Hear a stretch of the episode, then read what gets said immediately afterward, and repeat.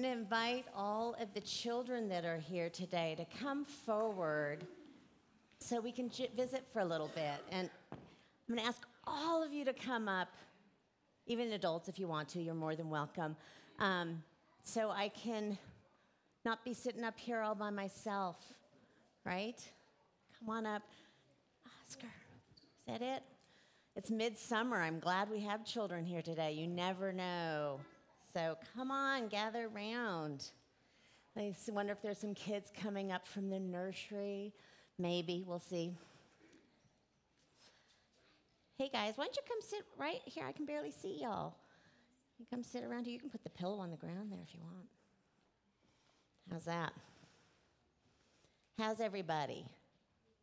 Good. Hey, you guys, Gil, Cupcake. Y'all did a, you guys did a great job reading. Thank you for that. So our gospel this morning, come on, Bridget. Come on. I scared her. I'm pretty scary. so our gospel this morning, um, the story that Travis just read. Have y'all met Travis yet? Say hi, Travis. He is? Oh, lucky you. So, anyway, the, the story that Travis read to us this morning begins with a man asking Jesus what the most important thing is that he needs to know. All of the lessons that Jesus has taught over the, the months and the, the time that he's been teaching, what is most important? And Jesus asks, answers him by asking, does this ever happen? You ask a question, somebody answers it with a question. Well, that's what Jesus does. And he answers, he has, asks him what he thinks the most important thing is. So, what do you all think? What's the most important lesson that you think Jesus taught us? Don't be shy. Beckett? No idea? Oscar? Love. Good answer. You've been paying attention. Love, right, Beckett? Love. Here's a little tip for you. If I or, or Travis or Brian or Jimmy are ever sitting up here and ask you what the answer is, whatever the question is, the answer is always love. Love. So just remember that. It's really easy. So the man added a little something after that. He looked at Jesus and he said, um, Love God, love God with everything you have and everything you are and love your neighbor as you love yourself. So that's actually three things in one big commandment love God, love your neighbor, and love yourself, right? And all of those are really important. In fact, I would argue it's hard to do any one of those things without the other, right? It's important. Love God, love your neighbor, and love yourself. And then the man asks an interesting question. Do you remember? Did we all listening? He says, What? Right, that's his first, very first question. And that's you love. You love God, you love your neighbor. Yeah, wow. A plus. Good job, Gil. Yes, who is your neighbor? So, who is your neighbor? Tell me who your neighbor is. You have two neighbors? Okay, okay. Gil, who's your neighbor?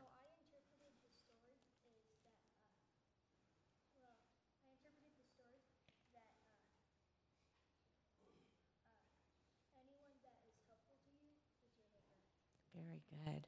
Gil, you can just come do the children's sermon next time, okay? Because you are really paying attention. It's pretty impressive. Did you all pick up on that? Okay, good. That's right. That's right. In Jesus' time, a neighbor was defined pretty tightly. It was basically somebody who was a member of your, your group, your, your clan, your tribe. And so the idea that the neighbor is more than that was pretty radical for Jesus. And he, yep.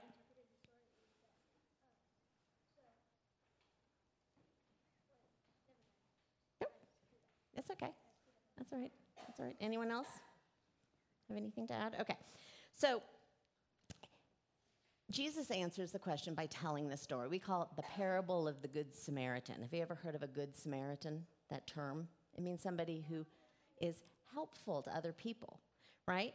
And so there is, he tells a story about a Jewish man who is robbed and beaten and left on the side of the road, half dead, left for dead, right? Isn't that awful? I feel bad for that guy. And to make it even worse, people walked by him and they saw him and they just kept on walking. People that we think should have stopped, like people who were elders and leaders in their faith communities, and were sort of surprised by that, that they wouldn't stop and take care of him. And then finally, someone did stop. Who stopped? Does anyone know? Is that what you're going to say? The Good Samaritan? A Good Samaritan. What is a Samaritan? Does anyone know what a Samaritan is? I wouldn't think. a Samaritan, very simply, is somebody from Samaria. That's a place. It's a place in the Middle East. Here's the important part about being a Samaritan the Jews, remember, the man on the side of the road was Jewish, and Samaritans were enemies. For generations and generations, their people were enemies. We don't really, they, you know, there, there were some differences around religious, how they practiced their religion and how they lived their lives, and they had just grown into enemies. And I bet a lot of people at the time didn't even know why they weren't supposed to like each other. They just knew that they weren't supposed to like each other.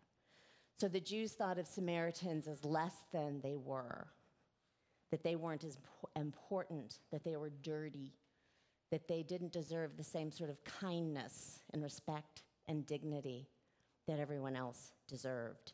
That's hard, right? But it's really important to understand this story because it was the Samaritan man who stopped to help his enemy, right? Somebody that he didn't know who he was. He only knew that he was going, he was in Jewish territory and most likely was a Jewish man. And it turned everything around. The story is saying, it's the Samaritan man, the person that we think is not as good as we are, that stopped to help the man. And he didn't just stop, he bandaged his wounds, and then he took him and he put him on the back of his donkey, and he took him into town, and he cared for him overnight. And then the next morning, he gave money, a lot of money, a whole day's worth of wages to the innkeeper, and said, Take care of him while I'm gone. And if it costs more than this when I come back, I'll pay the difference. And then he went on his way. That's a really kind thing, isn't it? And that's what Jesus is telling us in this story. We can't, it's more, it's not enough to just be kind to one another, the people in our tribe, the people in our group. We have to be kind to all people and people that we might not even like or know, strangers. And you don't go talking to strangers, I know that. But we need to extend that kindness and that love to all people, right? Pretty simple message. It's an easy, easy message, but it's not always easy to do because sometimes we have to go out of our way and be kind to people in ways that we may not feel comfortable doing it. So, how can you, how can you be a really good neighbor? What can you do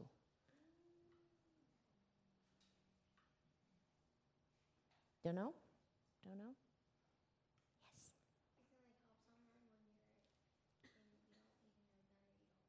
Yeah. Yeah. So, like, if you're at school and there's a little girl you don't like, yeah? Yeah. Mm-hmm. That's exactly, that would be a lovely thing to do. You can be a neighbor to everyone, right? That's the message. We can be a neighbor Everyone is our neighbor, right? It's hard to do, but just keep that in mind because that's what Jesus is telling us. Just go out there and be kind. Treat people with respect. You don't have to like everybody, but we are called to love everybody. And that seems kind of counterintuitive, right? We have to love. That's, that's the trick. So I'm going to send you all back on your way because Jesus, as Jesus said, go and do that do likewise. Do what the Samaritan man did. That's the trick for you today. And I'd love to hear when I see you all next some nice little kindnesses you did in the weeks ahead, okay? Just think about it, all right? I'm going to send you back to your seats. Thank you all. Thank you for your help. Um, I'm not done with you all yet.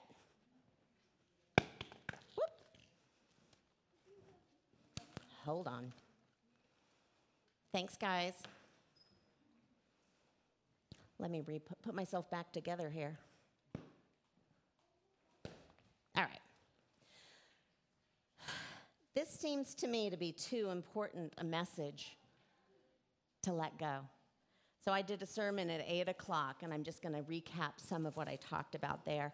We all like to think that we would stop, don't we? But would we? Would we stop if we weren't sure we, would, we were safe? Would we stop if we didn't know who the man on the side of the road was and we believed the person might do us some harm? Would we stop? Would we stop if we were hurrying to some important meeting or some important event and people were waiting for us? Would we stop? Would you stop? The Samaritan man stops without concern for his own safety or worry about his schedule. He stops even though he was on his way somewhere and there are probably people waiting for him. He pushes his own needs to the side to help the beaten traveler. He stops, and the Samaritan man not only stops, but he bandages the man's wounds and he goes out of his way to take him to the nearest village and he cares for him during the night and he reaches into his own pocket and gives his own resources a good deal of money and asks the innkeeper to watch over him and that if it costs more than that, he'll reimburse him when he gets back. The sac- Sa- Samaritan man sacrificially gave of himself, his time, his energy, his resources to benefit the Jewish traveler, his enemy. Jesus tells us through this story that a neighbor sacrificially gives of himself or herself for the benefit of the other, shows mercy and kindness, generosity and love. That, it, that that is what it is to be a neighbor. Let's look at this passage for a minute from a modern context. Let's say a guy who supports Trump because he really, really likes his immigration policies, right? And he's traveling through Texas, I don't know, somewhere, right? When he's attacked by robbers. They strip him of his clothes, they beat him, and they leave him on the side of the road. And a nice Baptist preacher passes by him on the side of the road and sees him and keeps going. And then a deacon of the church passes by him on the side of the road and sees him and keeps on going, right? And then an undocumented Mexican worker passes by him on the side of the road and he stops and he cares for him. And after he's bandaged his wounds he, wounds, he puts him in the back of the truck and he takes him to town and he cares for him during the night. And then he leaves, I don't know, $250 with the innkeeper and says, Take care of him for me. I'll be back. I'll be back.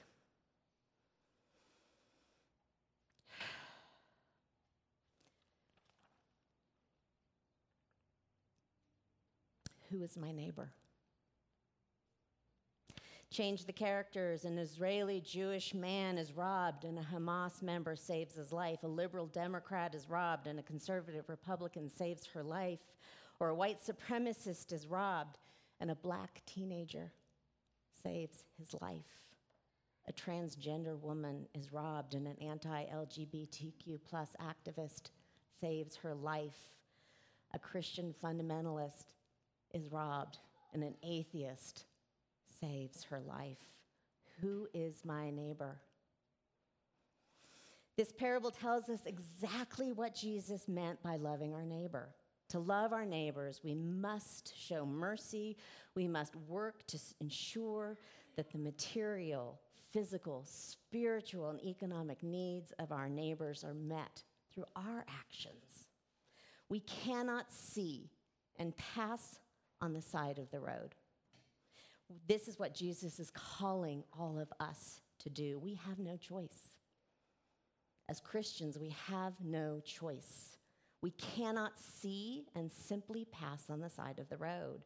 When there is a wounded man on the side of the road, or a black man shot at a traffic stop, or 46 men, women, and children found dead in a truck in San Antonio, or 19 children and two teachers gunned down at a school, or seven innocent lives taken at a Fourth of July parade, one youngster orphaned, another paralyzed for life. we cannot claim the mantle of Christianity if we see injustice and cruelty and prejudice and oppression and pass by on the side of the road. We are called to love our neighbor, to be a neighbor, to rehumanize those who have been dehumanized by our prejudice and our discrimination and our lack of understanding, to love and respect all people, especially people who are different from us, different ethnic group or culture or class, a different religious background or world view. This is more important today than ever. We are living in a difficult time in our country and in our world. We are deeply divided politically, socially, and theologically. It feels like we are on the cusp of something existential as a country, dire and scary and deeply unsettling. I wonder, I wonder what the future holds for us as a country. How will we find our way back? Find common ground again. I would submit that as followers of Jesus, we have a critical and probably unique role to play at this time in our history. We're called to love our neighbor, and our neighbor may be a Trump supporter or a pro choice activist, a card carrying member of the NRA or a pacifist, an undocumented Latina or a passionate supporter of a border wall, a no growth NIMBY or housing, affordable housing advocate. How do we love them? Like Jesus did in his time, we live in a culture of fear and power over.